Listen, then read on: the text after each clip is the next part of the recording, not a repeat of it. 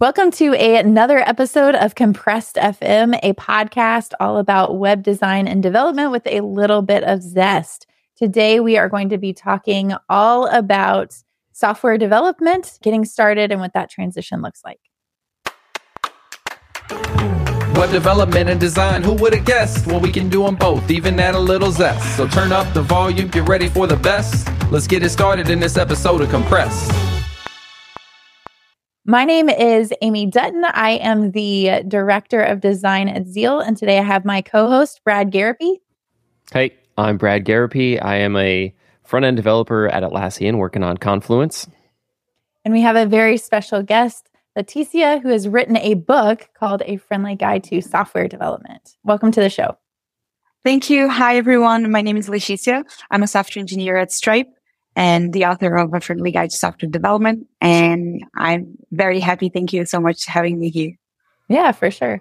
So, what did that process look like? You had a, do you have a different career and then you transitioned into tech? Yeah, I originally graduated and then did a master's in oceanography.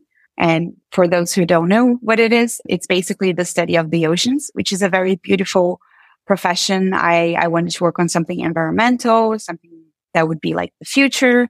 And somewhere along the way, I fell in love with programming and I started teaching myself to code just because I thought it was fun and, you know, this kind of things and ended up deciding to switch careers some, somewhere along seven years ago. Hmm? Okay. So I got to know like oceanography, but like go into more detail, right? Because was yeah. there any connection to programming or anything like that?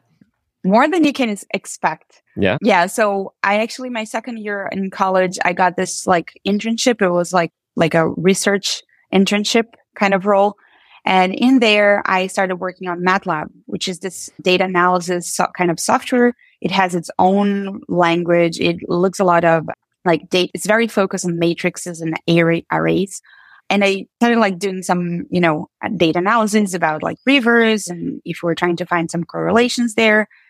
And as I would, you know, do these things of like, okay, one, I really like this. And two, I think it's easy for me to understand.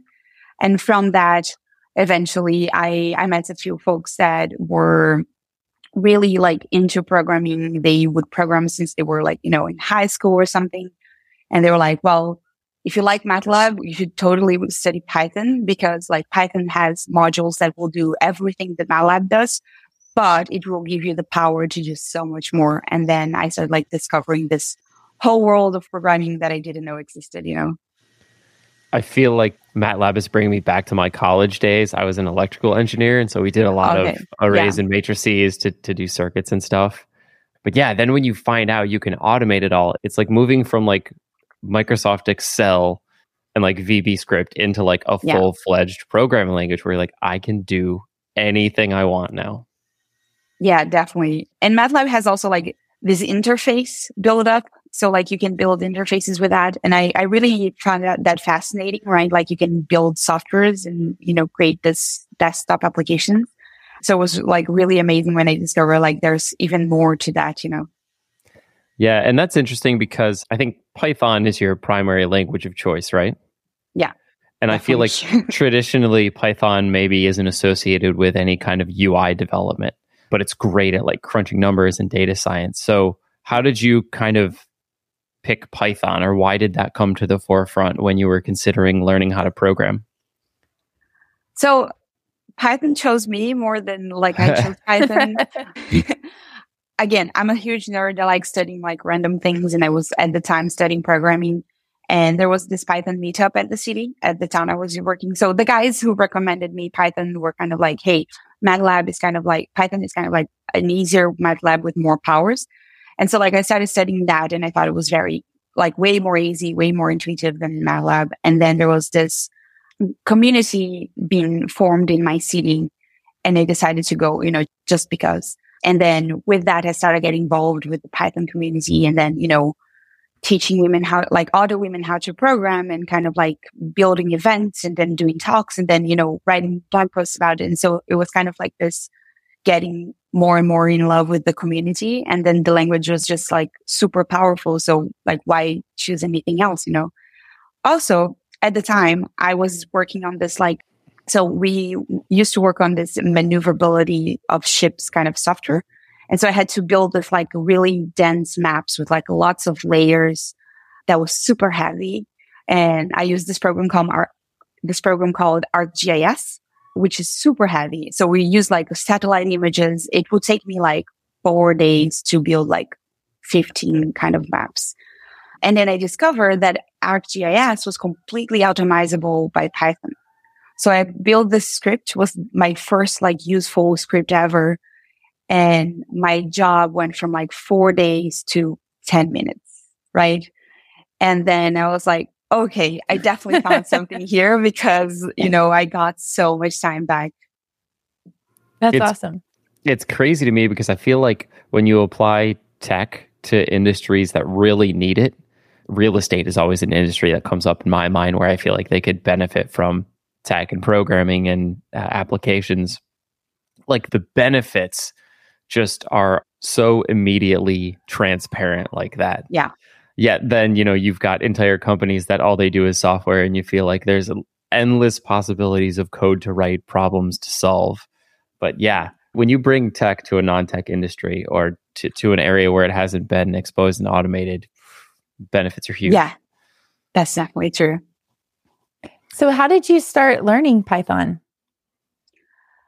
Okay, so this is like way back in 2012. So there was not as much resources online that we have as we have today.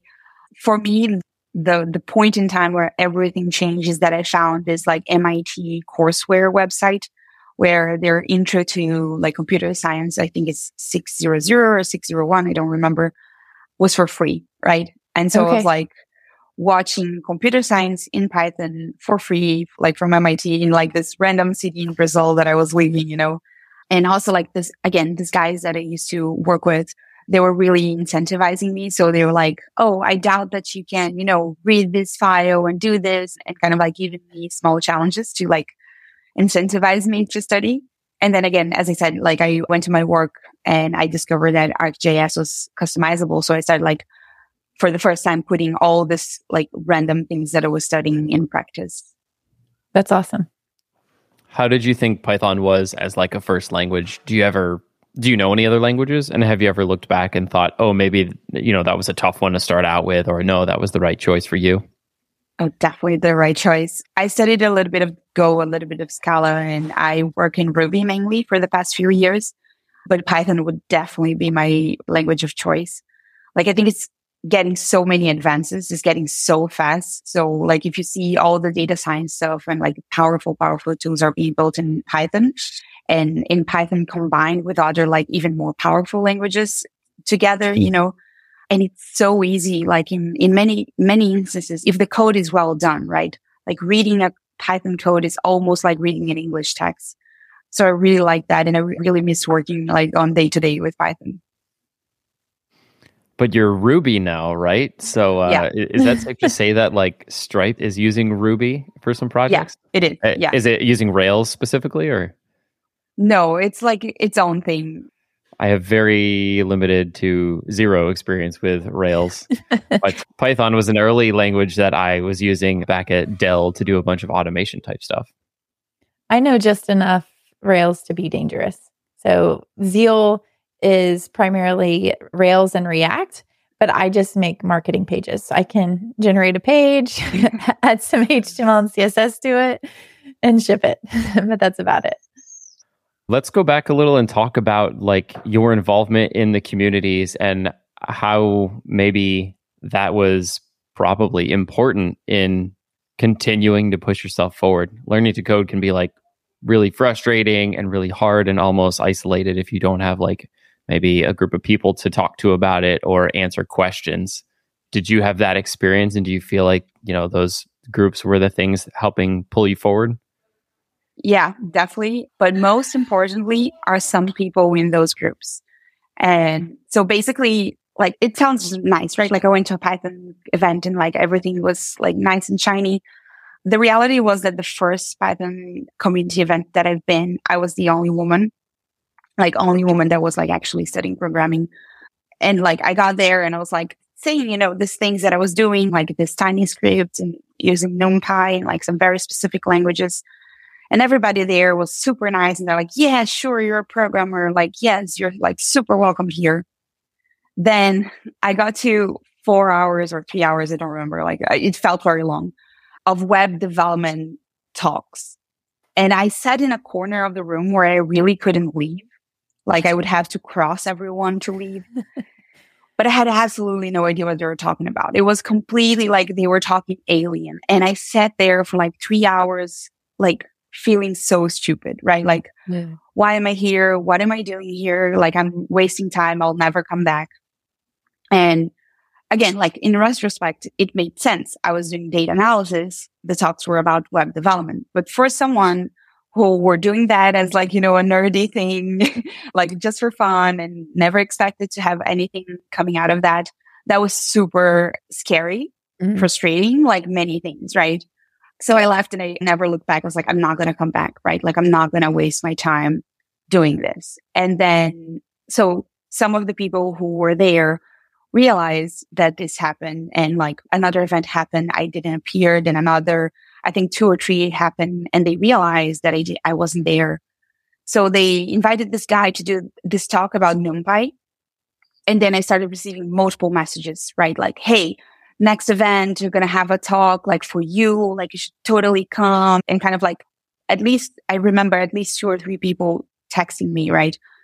And when I got there, I got like this huge reception and people telling me like, Oh, you felt frustrated because it's like a completely different area. Like that's normal. Nobody there was really understanding necessarily, you know, this kind of things. And so, and then they started like, let's make a group of women. Like, let's, like, you can teach other people. And then like from that, I started getting more and more involved. I actually became like director from the Brazilian Association of Python that like help organize events and things like that. I organized like a local regional event for like 300 people.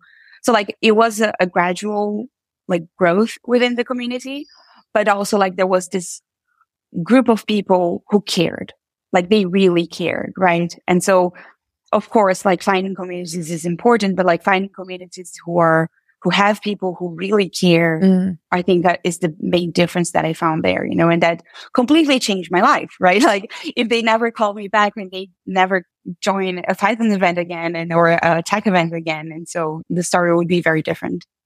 Man, that's awesome. It sounds like, yeah, your particular peers were like very involved with your journey and very supportive. Mm-hmm. And that's, you know, sometimes it can be hard to find, but that's awesome. You found the right group of folks. Yeah. yeah. The other thing that I really like about your story is so many times I feel like I have blinders on when it comes to web development, that there's so many other applications for programming beyond just web development.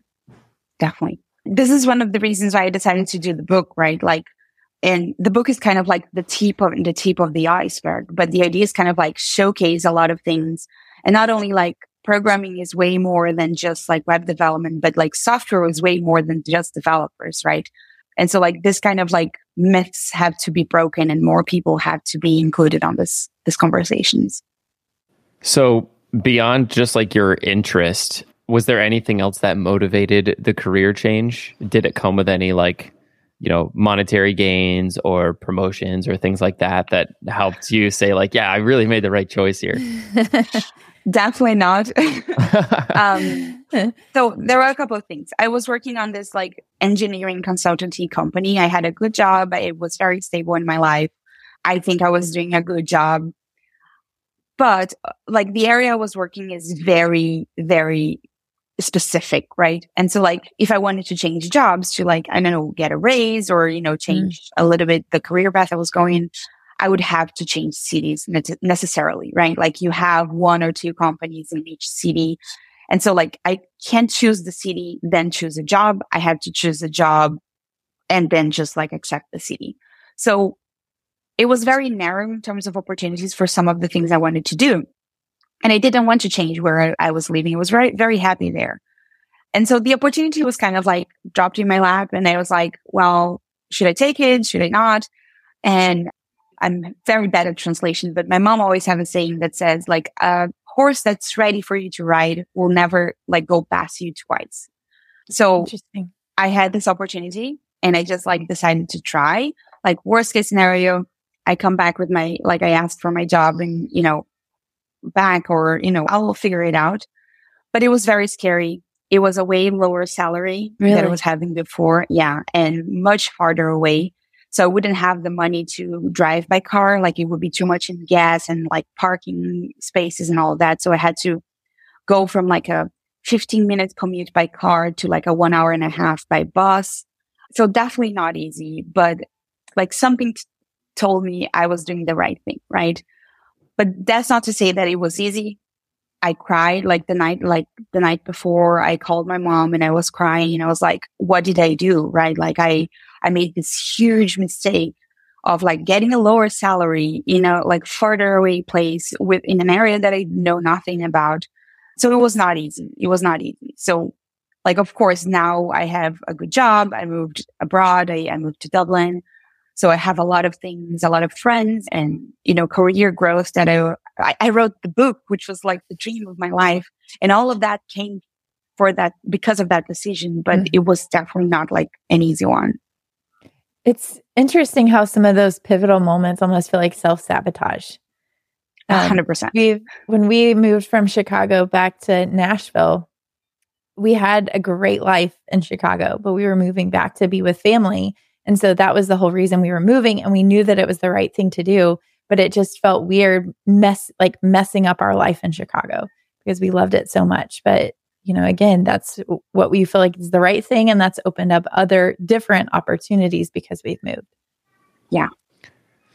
Yeah. And maybe you have that switch in your brain like the rest of us do, where it's just like programming is just so interesting and fun and never ending and there's always something to learn where you're like i'm going to be happy with this for a really really long yeah. time and so i know i'm being drawn in the right direction mm-hmm. Yeah i to be honest like i don't know it's it was so chaotic you know yeah. that point in my life that is hard to say like exactly why i choose what i chose but i think like i'm so glad i did but again like i always say of course, I had a lot of privileges in that I have a good family. I had my mom who could like, I asked her to help me like financially mm-hmm. while I was, you know, making the, this transition and all of that. And a friends who supported me and helped me out when things go, because things didn't go smoothly, like right after my first job. So like there's a path between your first job and actually becoming confident in, in your mm-hmm. new career. And I had a lot of support, like both financial from my family, but also like emotional from my friends and, you know, loved ones. So like there's a lot to, to consider in, you know, it's now that everything worked out, it's very easy to look back and see like, oh, it was really nice, but like there was a lot of help involved. Mm-hmm. So walk me through the timeline. What did that look like as you were going from this job to where you are now at Stripe? So let's see if I remember everything. So I started studying like programming, like Python around 2012. Then I got my first job like later that year as an intern. Like internships is a little bit different in Brazil. Then I got like my real job in 2013, 2014, like full time. Then 2015, I joined my master's, which is where I decided to do everything in Python. That's the year as well that I joined the Python community. Then 2016 was when I got my first job. I changed jobs a little bit in a couple of companies between 2016 and 2018. So my first two years were kind of like going through some like companies, see what I like, what I don't like. Then in 2018, my partner got a, which I met through Python community as well, which is a whole new other story. So he got an offer to move to Dublin. So we decided to move together. And so I couldn't really get a job in Brazil, like because we were on the process of moving so I found out this internship called Outreachy, which is basically like Google Summer of Code, but for minorities. And so you don't have to be in college, right? So the idea is to stimulate minorities to underrepresented groups in tech to apply to internships with open source groups. So you work for three, four months getting paid to work on open source projects. And the idea is kind of like boost confidence, improve CV, get experience all of that. So I passed to work on the um, Jupyter Hub project and I met some amazing people there. And so like it was kind of like doing this project while I was moving to Dublin. And then I applied for Stripe and I've been in Stripe ever since. That's awesome. That that program where you go around and work on different open source projects sounds really really amazing. Like It's only one project, but you oh, work oh, on that okay. for for like for 3 to 4 months.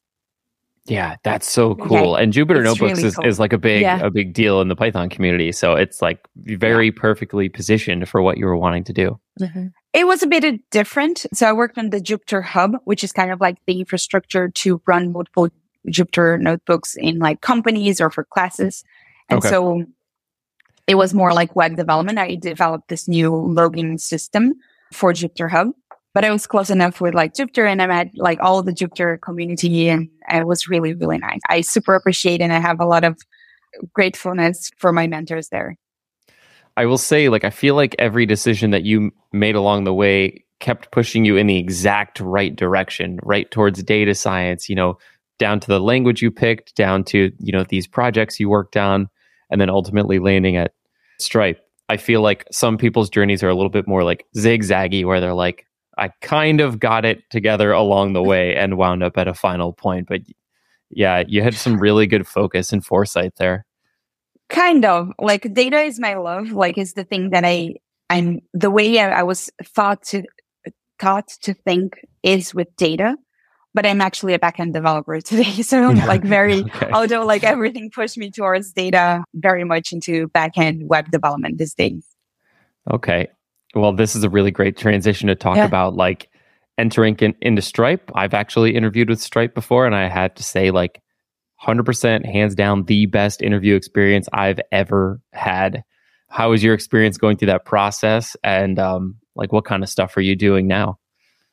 Yeah, the process was amazing. At the time, I didn't know like Stripe so well.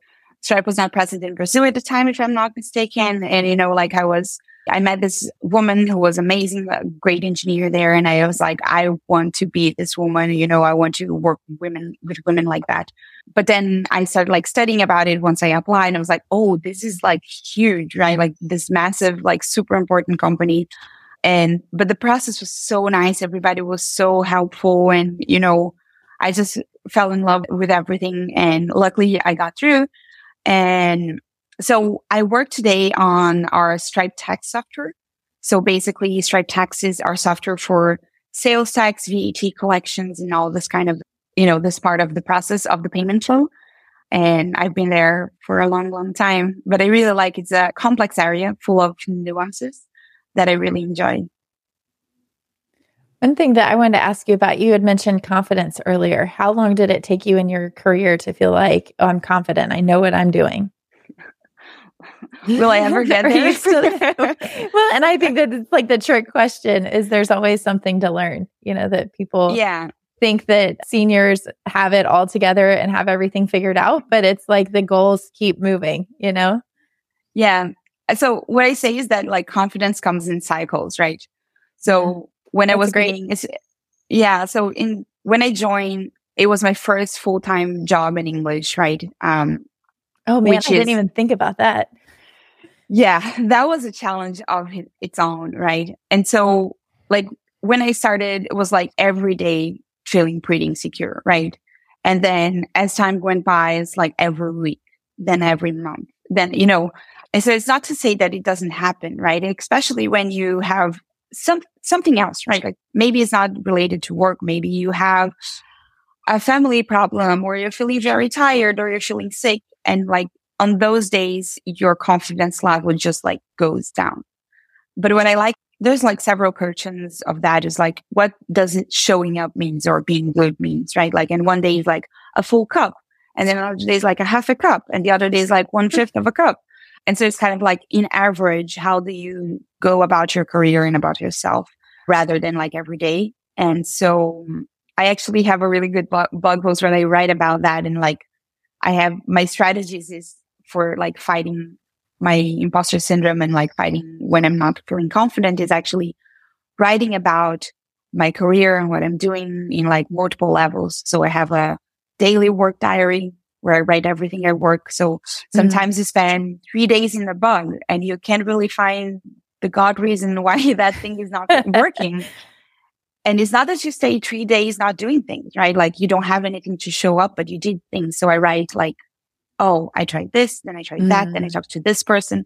And then I have like, even though three days went by and I don't, I didn't solve it, I still have kind of like a proof for myself. This is like just me. Nobody else sees mm. it, but like I have proof to myself that I, like I didn't do nothing on those days.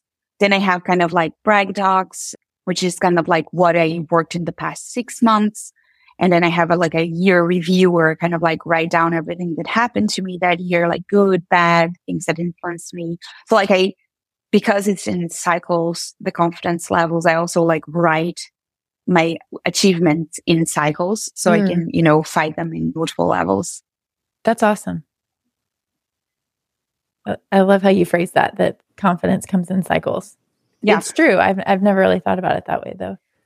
Yeah. And having all these work journals is very important not only to like to show your manager but yeah to prove to yourself that you're making progress and mm-hmm. that there are good days and there are bad days. I've never thought about having one in particular where you just like write down frustrations. Like that'd be an interesting one to have where you just use it to vent and then maybe later you're like wow i understand that better now mm, or yeah. you know yeah that's still a problem. Maybe somebody should solve it or maybe that's my next problem to solve in the future yeah. Yeah.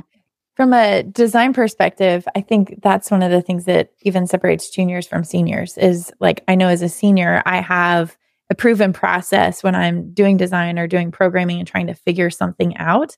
And that gives me confidence moving forward that even if I come to a project and I don't know what the next step is, I know that I have this process that I'm going to go through and be able to figure it out. And so I'm sure for you, like, okay, when I encountered a problem like this before or a similar problem, like these are the people that I talk to. This is my process. And that helps you be able to move forward and get over that hurdle sometimes that you know, mentally can be even more overwhelming than the problem itself.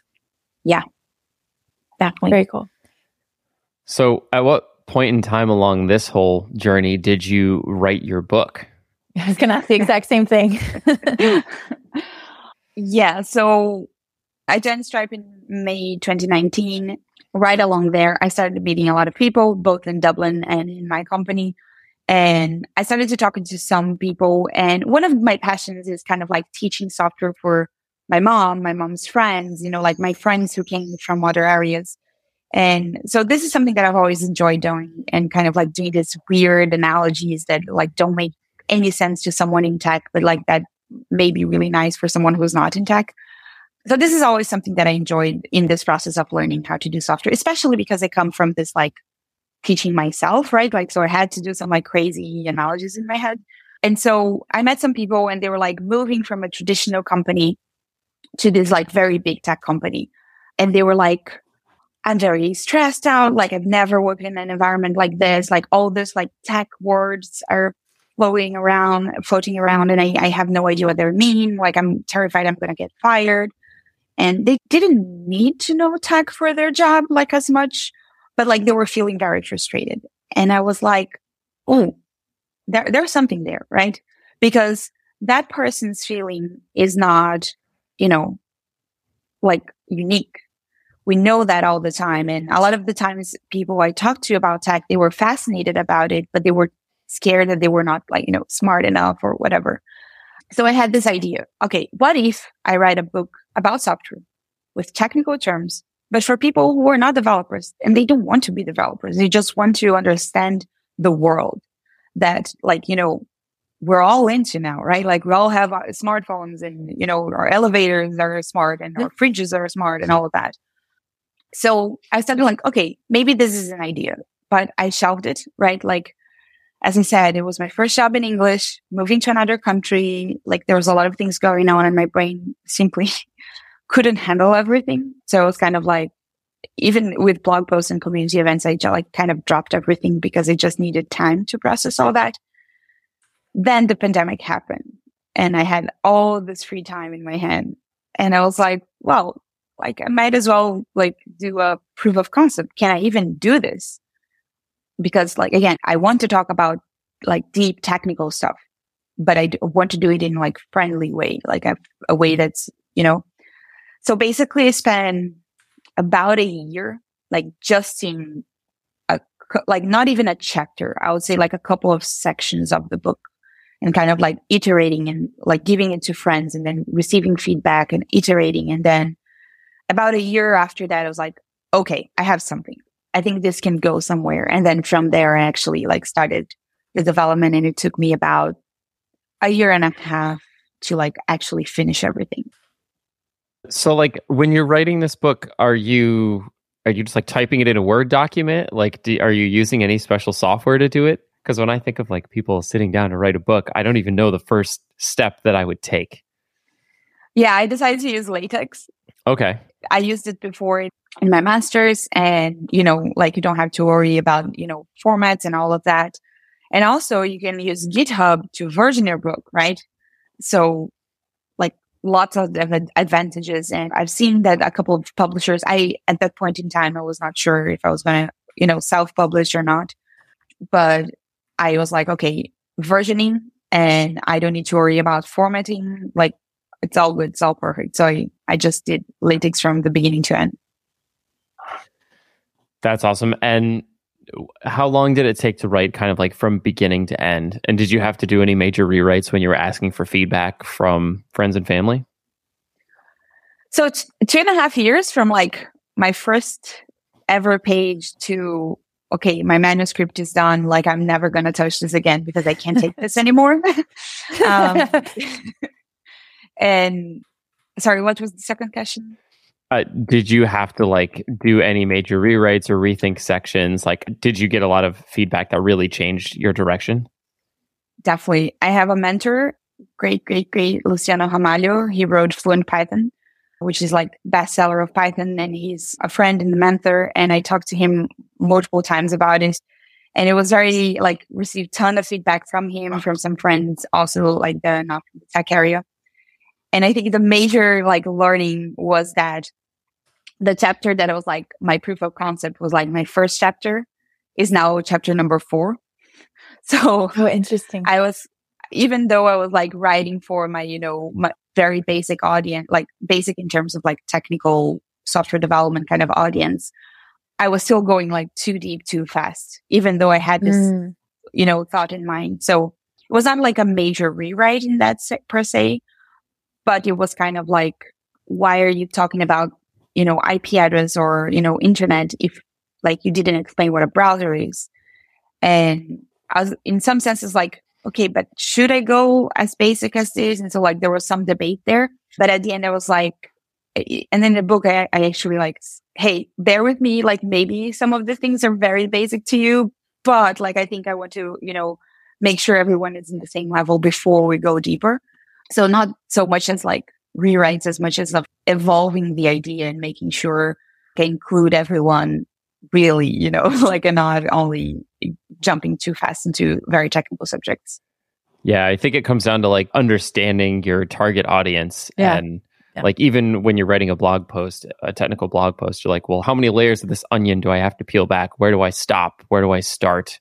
Because I, you know, this can't be an encyclopedia. It's got to be, you know, whatever, 2000 yeah. words and that's that.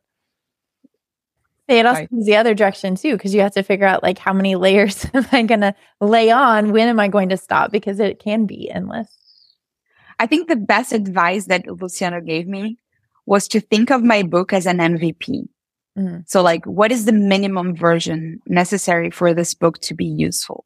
And I thought that this was very liberating, right? Like that mm. was very, okay. So I don't need to put everything on the book. And so like entire, like chapters that I thought would be like one chapter, like became idea for like full books, right?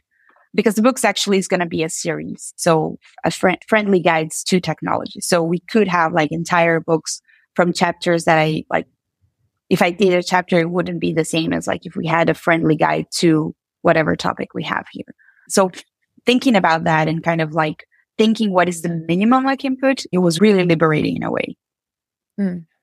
That's awesome. Yeah, like think of everything as a draft or done is better than yeah. perfect. All these phrases to help you yeah. ship things, right? Yeah. Uh, I love that. So I was going to say, shifting gears, you love to travel too, right? Yeah, very so, much. okay, that's what I thought. So is your with your job, do you just work remotely or do you just go on trips on the side? What, what does that look like? trips on the side. Um, okay.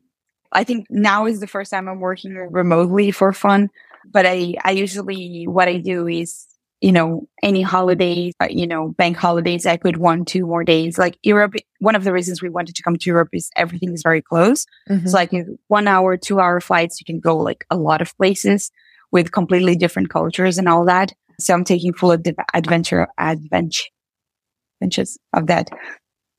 Awesome. What's your favorite city? You have a favorite if I don't say someone, someone I'm gonna be in, in a lot of trouble. Okay, do you want me to qualify that? What's your favorite European city? Mm, okay, that's a tough one. I'm gonna say Dublin because I live there and I really yeah. like the city. But for traveling, I really enjoy Amsterdam. Okay, never. I hear Amsterdam place. come up all the time. Yeah. It's very cozy. It's like a small city, lots of like good food and good bars on summertime is really beautiful. And if you go into Amsterdam, go in April where they have like the tulips. So you can go to the parks and see like, I know it's a very like, you know, see flowers, but like it's very, very beautiful and I really like it. But Ever Dublin is to- super nice and summer in Dublin is amazing. Ever been to the States? Yes, a couple of times. Yeah. Where have you been over here? I went to PyCon US in Portland, which okay. I absolutely loved. Like I loved the city. It was my first time. I went to San Francisco a couple of times, Orlando for a conference as well, and Washington, okay. DC. Yeah, San Francisco's okay, but that's where all the tech happens. So yeah, funny.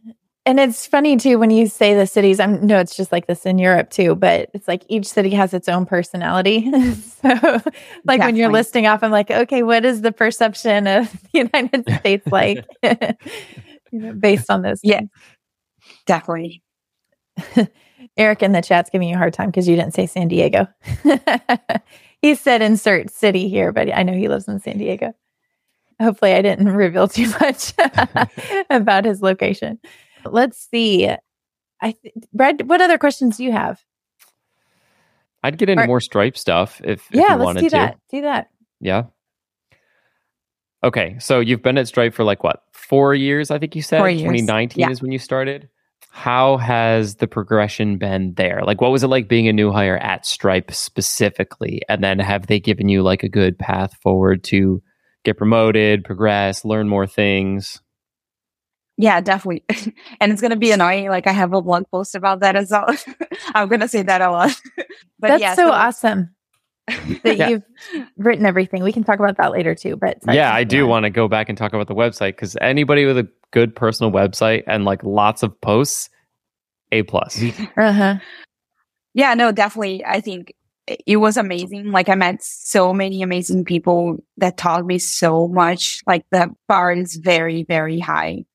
And, but at the same time, people were so nice. And the Dublin office in particular, like it's super fun.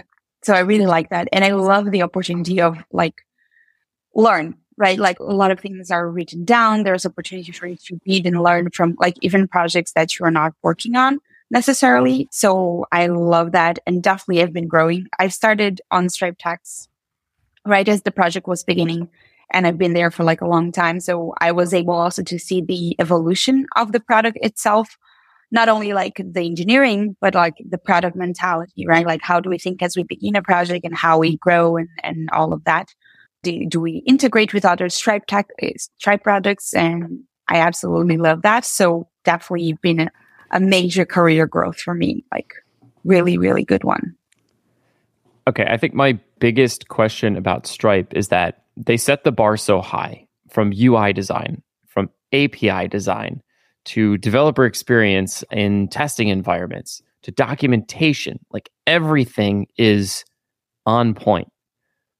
How in a company so big do they keep everybody like not only on the same page of how things should look and feel and work, but also like having that same mindset. Like nobody's taking shortcuts. You can feel it in the product as you use it. Nobody's just taking the easy way out.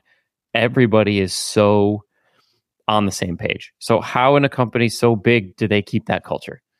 Good strategy, right? um, I think we have a really clear strategy. I think people are really willing to collaborate and help you on achieving the goals of your project of, you know, it's a full mentality of focus on users, focus on getting, you know, good products out of the door and making sure we're doing the best for our customers. I think that's like the whole mentality of everyone you work with. So whenever you're, you know, discussing a project, you get help from other people to make sure you're, you know, doing the most quality work you can do. And uh, kind of like a follow up question, do you feel like that perfection only exists at the surface level and then like some of the code underneath is like a giant mess? Or do you feel like really from the ground up everything is like well organized and perfect? Yeah, no, I think you know, like we always have areas to grow and improve and things like that, but like qualities is the priority, right? Especially because like a bad code, wherever it is, is a bad code, right? Like it mm. can lead to bugs, to reliability issues and, you know, all of those things. So like quality shouldn't be overlooked, even if it's like just internal. Man, that's awesome. Yeah, I've always envied Stripe's engineering culture, and I feel like there's so much to absorb from being at the company and, and absorbing and learning from everybody there. Yeah, it's really nice. Okay, so Stripe's amazing, and you've written about so much, including like your start at Stripe on your personal website. When did you build that, and what technologies did you use to build that? Okay. Another thing like that I like to talk about is this is not my first version, right? Like, and the fun fact is that if you actually put like v1.leportella.com, you'll nice. find like first version and then v2. And I think this is v4. And so it didn't, it wasn't born like this. And I actually started on Medium, right? And so the thing that I, I always try to say to people, especially people who, who are beginning, like you don't have to have, you know, ready to go or the perfect version of something to start. So I started on Medium and I wrote there for a long time. I think my first website was kind of like just to, you know, show some links and have some kind of like spreadsheet organization of like Portuguese and English blog posts. And then, you know, I decided to do something different and then something different and then something different until like I got to this like latest version. So that's one point of it. The other thing is that so technologies that I use, I use Hugo on as like a static dynamic static generator of web pages. I use GitHub to start the code, which is all there. Like the other day, someone sent me a pull request fixing a typo on my blog or something like that, which was nice. Then I use Netlify for the deployments and the goat counter for stats which I also have a blog post because I changed from like Google to Goat Counter and I wanted to see how they would perform. Yeah, I'd be really interested to hear how this Goat Counter thing is working in comparison to Google Analytics. I've never heard of it before. Did you like the transition? So the transition was super easy for me. My partner was like playing around with it, like launched the server of it. So I was like, okay, I'm going to use it. So I let it, like both of them run for six months. I'm not going to remember everything, the results. Like they, there were differences, right? Like differences that I could understand because like Google has way more information than Goat Counter will ever have, right? So there were some differences that I, that could explain, some difference that I couldn't explain. Overall, like if you're not like super interested, I thought it was like they were kind of the same, but I like it. Like Goat Counter is open sourced they have a free, I think on their website, if you go there and if you have less than a number of viewers, you can get like the free version of it. That's nice. So I wanted to do something that was less Google and like less, like I don't have ads or anything. Like I wanted like less and less, you know, Google things or like privacy issues for the people who want to read my website. Nice. And is this a hosted service or do you have to host it? So yeah, the, there is a hosted version if you are under a number of views that you can uh, go to their website, but we have our own. Sweet. Yeah, this sounds like a great alternative. I like I just need to know how many people click on stuff on my website. Like I don't need a bunch of information about them or anything like that. Just like tell me how much traffic I get. Thank you. Mm-hmm. Yeah, exactly. And like for that, it's more or less the same. Yeah, I think great. maybe because it doesn't have Google Analytics, it is a little bit worse off in terms of SEO. It could be.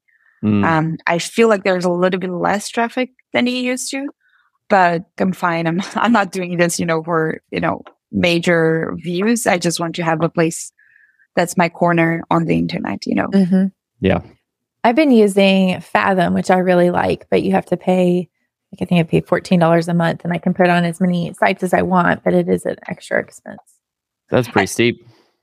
And one of the things I'm going to say is like in Brazil, $14 a month is super expensive, right? Really? Like, so a lot of the, you know, online available things that you have that are like considered cheap in the US, like might be super expensive in South America, Latin America. So mm. like I also always try to use like free technology as much mm-hmm. as I mm-hmm. could. That's great. On your website, you have several different posts in different languages. It, is, um, yeah. Well, if you want to comment on, you can. I was just going to say it's not translations though. So I've clicked through it. It's like certain posts are written in different languages, right? Most I try to translate. Like oh, you do? some of them, yeah. So like writing it three times. So two times. I don't speak Spanish, but I so okay. the posts in Spanish were a colleague of mine, a friend of mine that was like, I'm learning computer science. I love your blog post and I know Spanish. So can I translate it as part of my study? And I actually like told them that they could put it like the translated version on their website. Sure. But they kindly said no, that they wanted it to be available on my website. Oh, wow. My native language is Portuguese. And so I try as much as I can to have everything in Portuguese at least, because like we don't have the most content, right? Like mm. most blog posts, more, most technologies are written in English, written in yeah. English. Most content is generated in English and in countries like Brazil, Latin America, speaking English is quite a privilege. Mm. So the most I can put like content in Portuguese, I try to always, like if I write in English, I always try to translate it because I know like speaking English, reading in English is quite a privilege. So I try to always have in Portuguese, but I've been writing right in English more and more as like it's my day to day job and it's getting more comfortable. But I, I always try to be mindful with like, I want to generate content, good content for my country and for mm-hmm. people who don't have the privilege to study and afford, you know, studying English. Yeah. I don't know if this is a dumb question or not, but when you're programming, all that's in English, right? You're not, yeah. okay. So that's, yeah. it would be another barrier to entry for somebody that's wanting to get into development if they don't, not only from Definitely. a content perspective, but from a writing perspective. I think it's way difficult, right? Like way more difficult to, to people who don't have any notion of English. Just like, as I said, Python, oh, it's beautiful because it's kind of reading in English, but I spoke English. So that was easier for me. Mm-hmm. But like a for loop, right? Like for something in something, like it, it's just words if you don't know the language.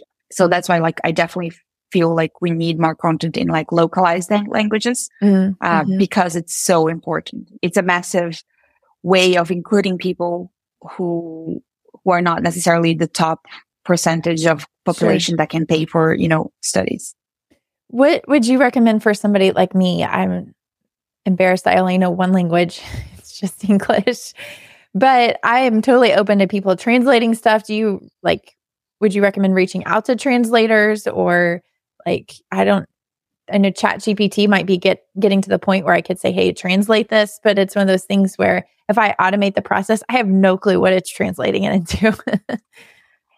that that's a tricky one, right? And when you think about open source, I think that's like comes the importance of communities, mm. right? So like in, in Python Brazil, we have like sprints during Python, Python Brazil so people can, that speak English can translate, right? Like you need community efforts to do it on like more professional levels, yes, I would recommend a translator or something mm-hmm. to make mm-hmm. sure, you know, for instance, in Portuguese, the height of a room, it's called like left feet. Like oh, left foot, like it's a weird translation, right? So like things like that can happen on automated, like when you're not using mm-hmm. this line.